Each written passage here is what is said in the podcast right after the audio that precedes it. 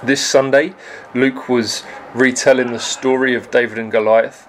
He did it in a very visual way, using lots of actors, uh, people playing lots of different parts in the stories, uh, which was excellent, but it hasn't translated over onto the recording. Uh, so I'm just going to read the story that Luke retold. We're going to pick it up from 1 Samuel chapter 16, and we've got this situation where the prophet Samuel has been called to appoint a new king over Israel and he asks Jesse, a man named Jesse, to bring all of his sons uh, and to stand in front of David. So we'll pick up 1 Samuel 16 and verse 6. It says, When they came, he looked on, El- on Eliab and thought, Surely the Lord's anointed is before him. But the Lord said to Samuel, Do not look on his appearance or on the height of his stature, because I have rejected him. For the Lord sees not as man sees. Man looks on the outward appearance, but the Lord looks at the heart. Then Jesse called Abinadab and made him pass before Samuel, and he said, Neither has the Lord chosen this one. Then Jesse made Shammah pass by, and he said, Neither has the Lord chosen this one. And Jesse made seven of his sons pass before Samuel. And Samuel said to Jesse, The Lord has not chosen these. Then Samuel said to Jesse, Are all your sons here? And he said, There remains yet the youngest, but behold, he is keeping the sheep. And Samuel said to Jesse, Send and get him for we will not sit down till he comes here. And he sent and brought him in. Now he was ruddy and had beautiful eyes and was handsome. And the Lord said, Arise, anoint him, for this is he. Then Samuel took the horn of oil and anointed him in the midst of his brothers, and the Spirit of the Lord rushed upon David from that day forward. And Samuel rose up and went to Ramah. Now the Spirit of the Lord departed from Saul, and a harmful spirit from the Lord tormented him. And Saul's servant said to him, Behold, now a harmful spirit from God is tormenting you.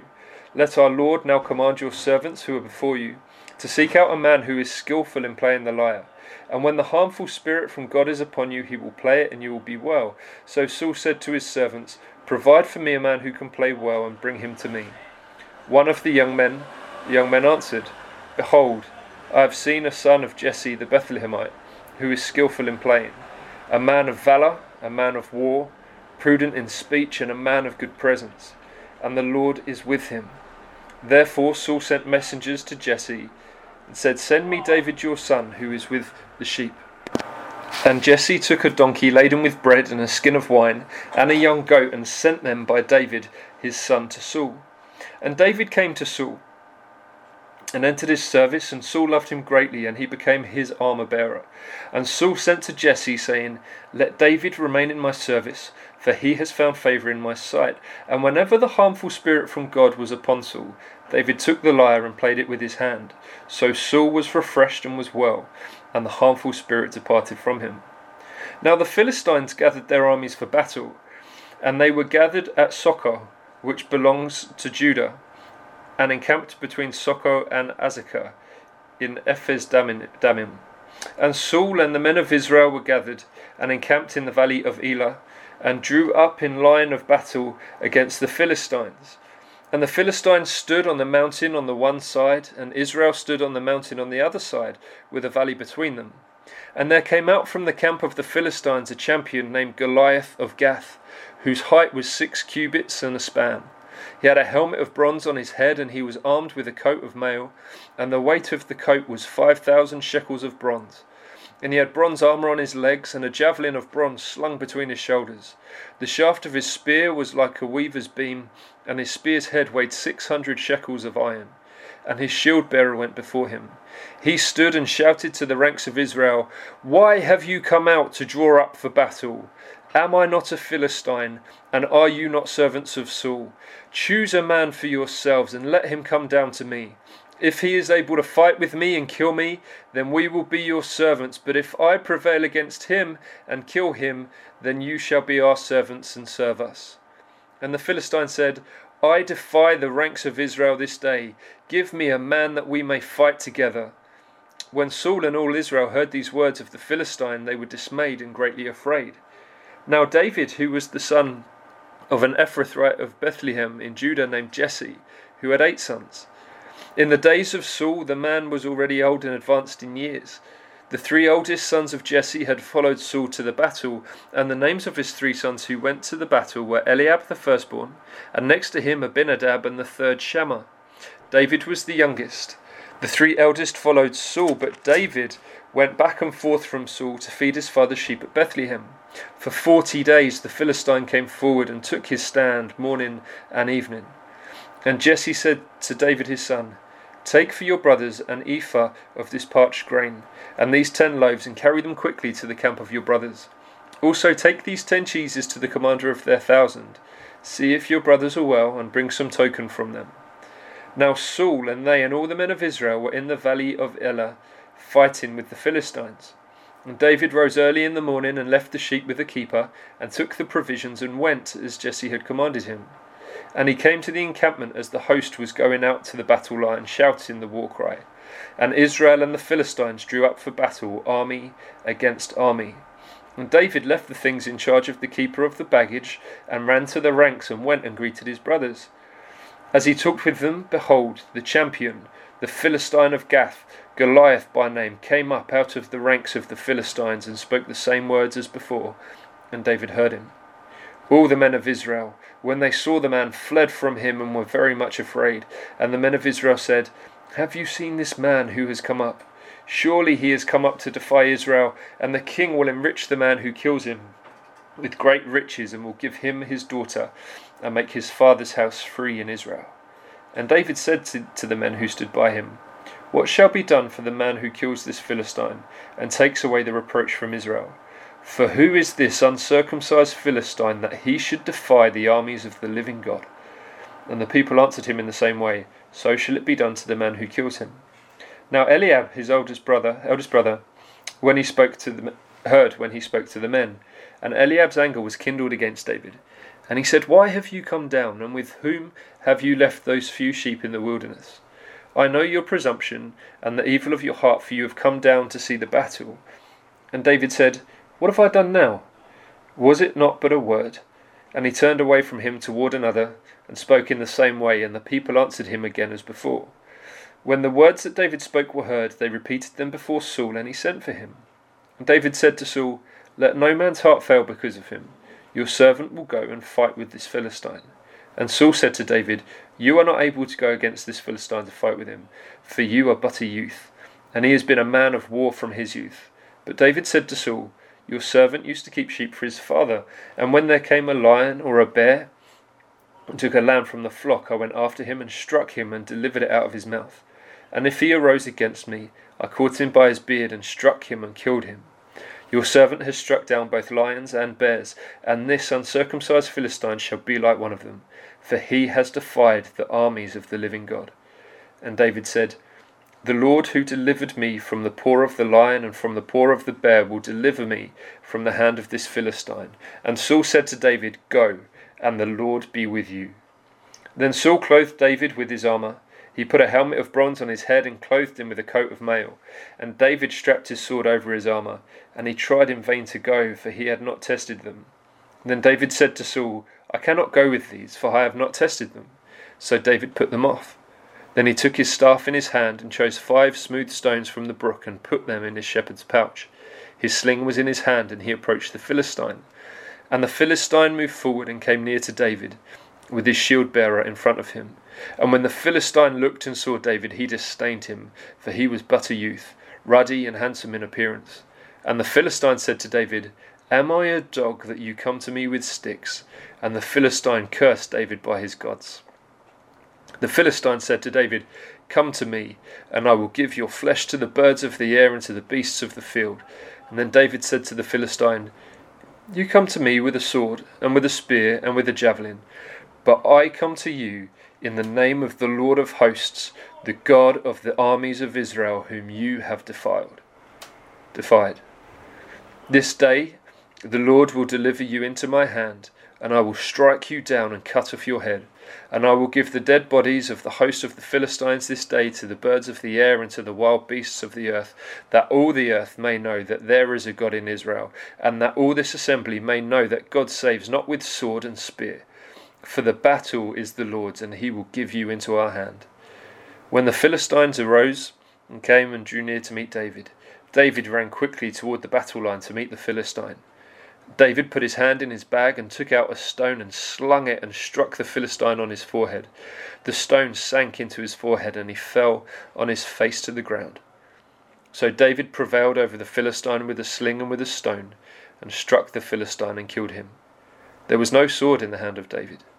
Then David ran and stood over the Philistine and took his sword and drew it out of its sheath and killed him and cut off his head with it. When the Philistines saw that their champion was dead, they fled. And the men of Israel and Judah rose with a shout and pursued the Philistines as far as Gath and the gates of Ekron, so that the wounded Philistines fell on the way from Shaaraim as far as Gath and Ekron. And the people of Israel came back from chasing the Philistines, and they plundered the camp. And David took the head of the Philistine and brought it to Jerusalem.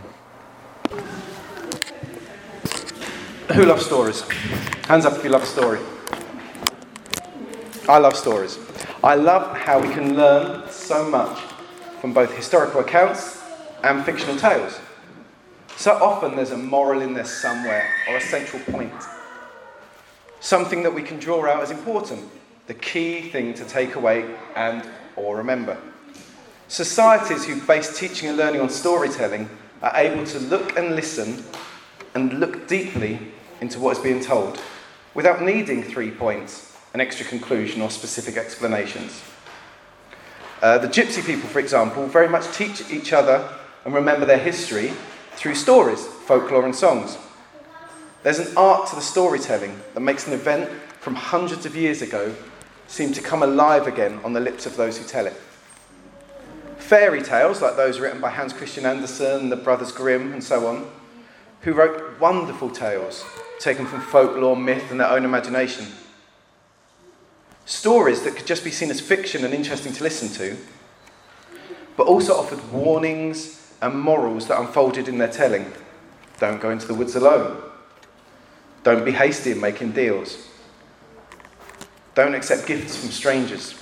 And so on and so on. Tales told from parents to children as warnings, now Disneyfied and glossed over to take some of the sinister edge off, but still with teachings buried inside. This series we've been working through during the summer has been about historical biblical stories that kind of were always the standards for children at Sunday school, I guess. Whether it was um, in my childhood with Ruth and Pete Bean telling the stories using felt figures on a board, or cardboard boxes piled up to represent the walls of Jericho for kids to kick over, or by using my most hated and feared of all storytelling devices, puppets. I hate puppet, puppets. I think it's their cold, dead eyes like sharks, just staring at you while they tell the tale. Oh, oh little shiver. For those of you who've spent a lifetime in churches, these stories can almost um, be told by heart. Eden, Adam, Eve, fruit, serpent, naked, fig leaves. Moses, basket, Egypt, burning bush, plagues, Red Sea, Jericho, Joshua, Rahab. We, I hope we've been practicing this week after Sam last week. The walls tumbling down, David and Goliath. Little David, big Goliath. Armour won't fit, flings stone into Goliath's head, cuts it off. My favourite part. There's a danger, I think, that we can go into autopilot when we read or hear these, if we've heard them many times before. There's also a danger that we can assume that everyone knows them and knows what they're supposed to learn from the stories, when actually not everyone knows them. Not everyone has heard them hundreds of times. There's a women's clothing brand I found out about called David and Goliath. Uh, they do like uh, lounge pants and onesies, I think. And I reckon there are people who own some of that clothing who don't know anything about the Bible story at all. It's just a name, it's just a brand. The moral of David and Goliath, so society says, is that of the underdog defeating the favourite, the giant, the champion. It's unexpected and provides the plucky challenger with their day in the headlines. We eat that stuff up in the UK, we love it. Iceland beating England in Euro 2016. That's a David Goliath story. The British women winning eight straight matches and winning the hockey gold the other day. That's David versus Goliath story. Erin Brockovich taking on the Pacific Gas and Electric Company. That's a David and Goliath story. But I'm going to argue right now that this being the moral of the particular story is kind of flawed. I know that's a big statement, but I think I can back it up today. Here we go. Goliath was the champion of the Philistines. We can agree with that, we know that, it says it. He was huge, he was strong, even stronger than James. He'd been trained as a soldier from birth. One on one, sure, it's highly likely he could have beaten and killed any man in that Israelite army. On the other hand, you've got David. At his oldest, he's a young man. Sure, he's all ruggedly handsome and probably relatively strong in that sort of countryside farming kind of way. He's good with a slingshot and has beaten off lions and bears in the past. However, physically, he's still no match for Goliath. And this is where society goes, ha ha, you see the underdog, just like Iceland. However, this is where I say, I think David was the favourite to win that battle. I think it went totally to form. This wasn't Japan beating the All Black at rugby's. David defeating Goliath was like Germany beating England in a football penalty shootout. In other words, it was inevitable. David was chosen by God. He was anointed by Samuel. God's hand was on him. 1 Samuel 16, verse 13 says So Samuel took the horn of oil and anointed him in the presence of his brothers, and from that day on, the Spirit of the Lord came powerfully upon David. When David heard Goliath shouting out defiance against God's chosen people, his heart was stirred. Standing before Goliath, David said, You come against me with sword and spear and javelin, but I come against you in the name of the Lord Almighty the God of the armies of Israel, whom you have defied. It wasn't David versus Goliath, it was David and the Spirit of the Lord versus Goliath. Romans 8, verse 31 says, and I'm sure some of you will know it What then shall be the response to these things? If God is for us, who can be against us? You know what? I know I'm speaking on David today, but this is what I want the rest of our time here to focus on. If God is for us, who can be against us? The story of David being chosen by God and going on to great things is not just limited to him alone.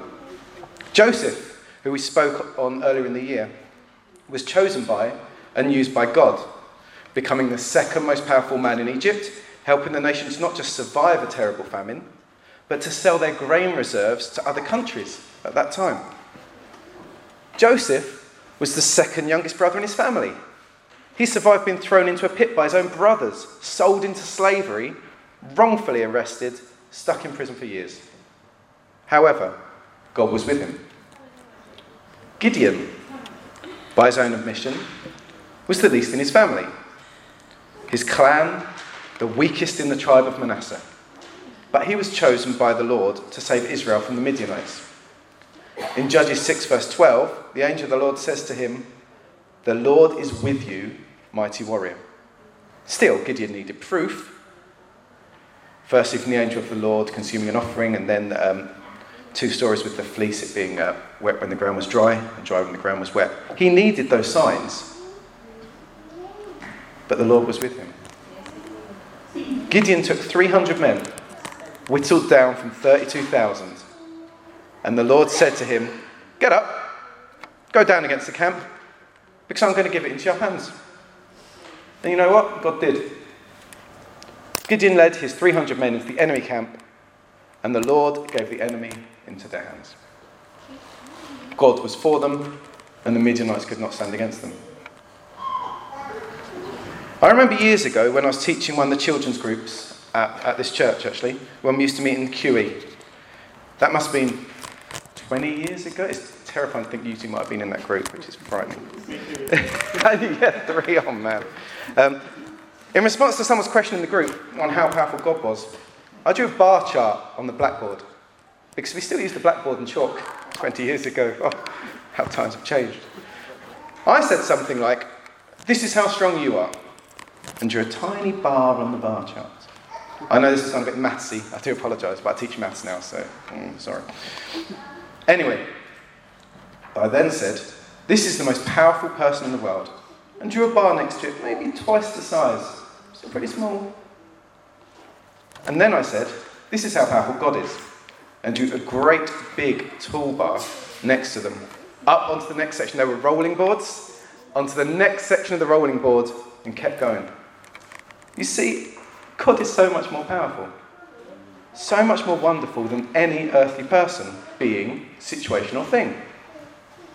I truly believe that if God is for us, it doesn't matter who stands against us.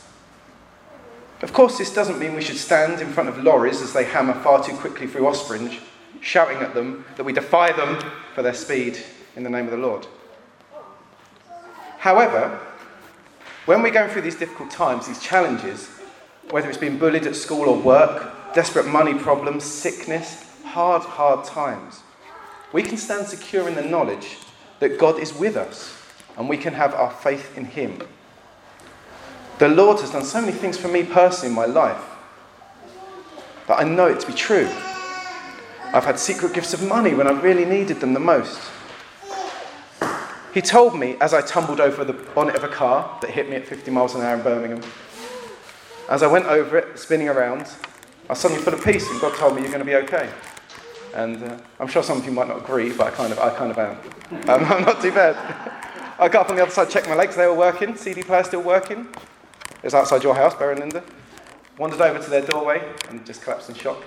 But I was okay. Apologising to the driver for ruining his day. Yeah. it's these things.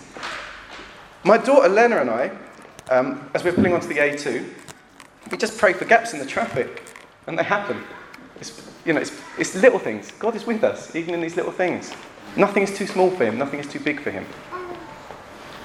David knew that the Lord was with him. He'd been blessed and anointed, and the Lord had come powerfully upon him. Others knew this too. One of Saul's servants tells the king about him having the Lord with him. When David heard the words of Goliath speaking out against his people and against his Lord, his response of that was of someone who knew that God was far greater than earthly opponents. Saul saw it in him too, eventually. To begin with, he told David that he'd not be able to fight against Goliath. Well, I guess the future of the entire nation rested upon it, and unsurprisingly, Saul was cautious about sending a lad out to fight Goliath. However, after David told Saul about the lion and the bear, and about how the Lord kept him safe from these beasts, Saul told him, Go, and the Lord be with you. Saul must have seen the Lord with David to allow him to be the one to fight Goliath. It was a huge decision to make, and although the Lord's favour had been removed from Saul, he would still have recognised God's presence. After all, he'd been made king in the Lord's presence in 1 Samuel 11.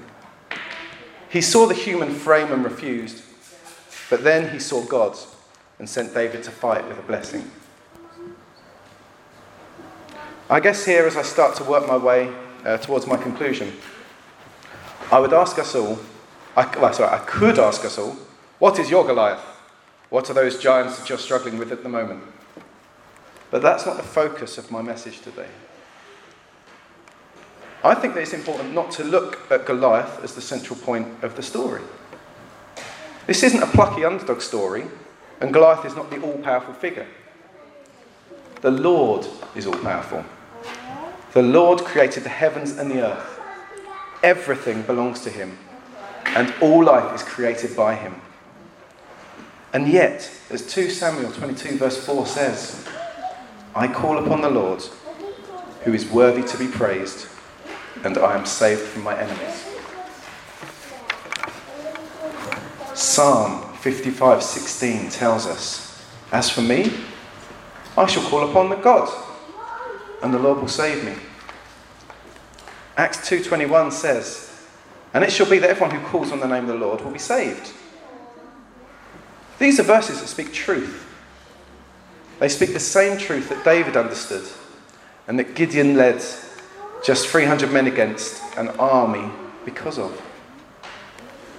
If we call upon the Lord, we'll be saved, both in a salvation sense, in that He'll save us from eternal separation and from our sins, but also that He'll save us from our enemies, from the situations we're up against. In an article on the website, whatchristianswanttoknow.com, Not a website I knew of until uh, this week. But one of my searches led me there. A writer called Derek Hill has written Almighty God is sovereign over all things, and he is, in, he is untouchable. Nothing can match his glory, strength, power, might, knowledge, forgiveness, blessings, riches, love, mercy, grace, omnipotence, omniscience, omnipresence, skill, handiwork, greatness, holiness, righteousness, availability, sensitivity, patience, tenderness, peace, graciousness, gentleness, self control, joy, kindness, faithfulness, goodness, strategic ways, agape love, bravery, consistency, intentionality, humbleness, willingness, sympathy, empathy, beauty, authority, and anything else you can possibly think of. He is awesome. As a fan of listing stuff in quick succession for emphasis, I love that. What an incredible list. Nothing and no one can match God in any of those things, and more. That's not an exhaustive list. 1 John 4, verse 19 says, We love because he first loved us. Romans 5, verse 8 says, But God shows his love for us in that while we were still sinners, Christ died for us. So, what do these tell us? God is for us. And if God is for us, who can be against us? Derek Hill continues The answer is no one. Sure, we can be persecuted and hurt here on the earth, but eternally we will live and bask in the glory of Christ forever. We will never be defeated eternally. God loves his children. God was with David. God was with Gideon and Joseph. And God is with us. Can I please have the band up while I pray?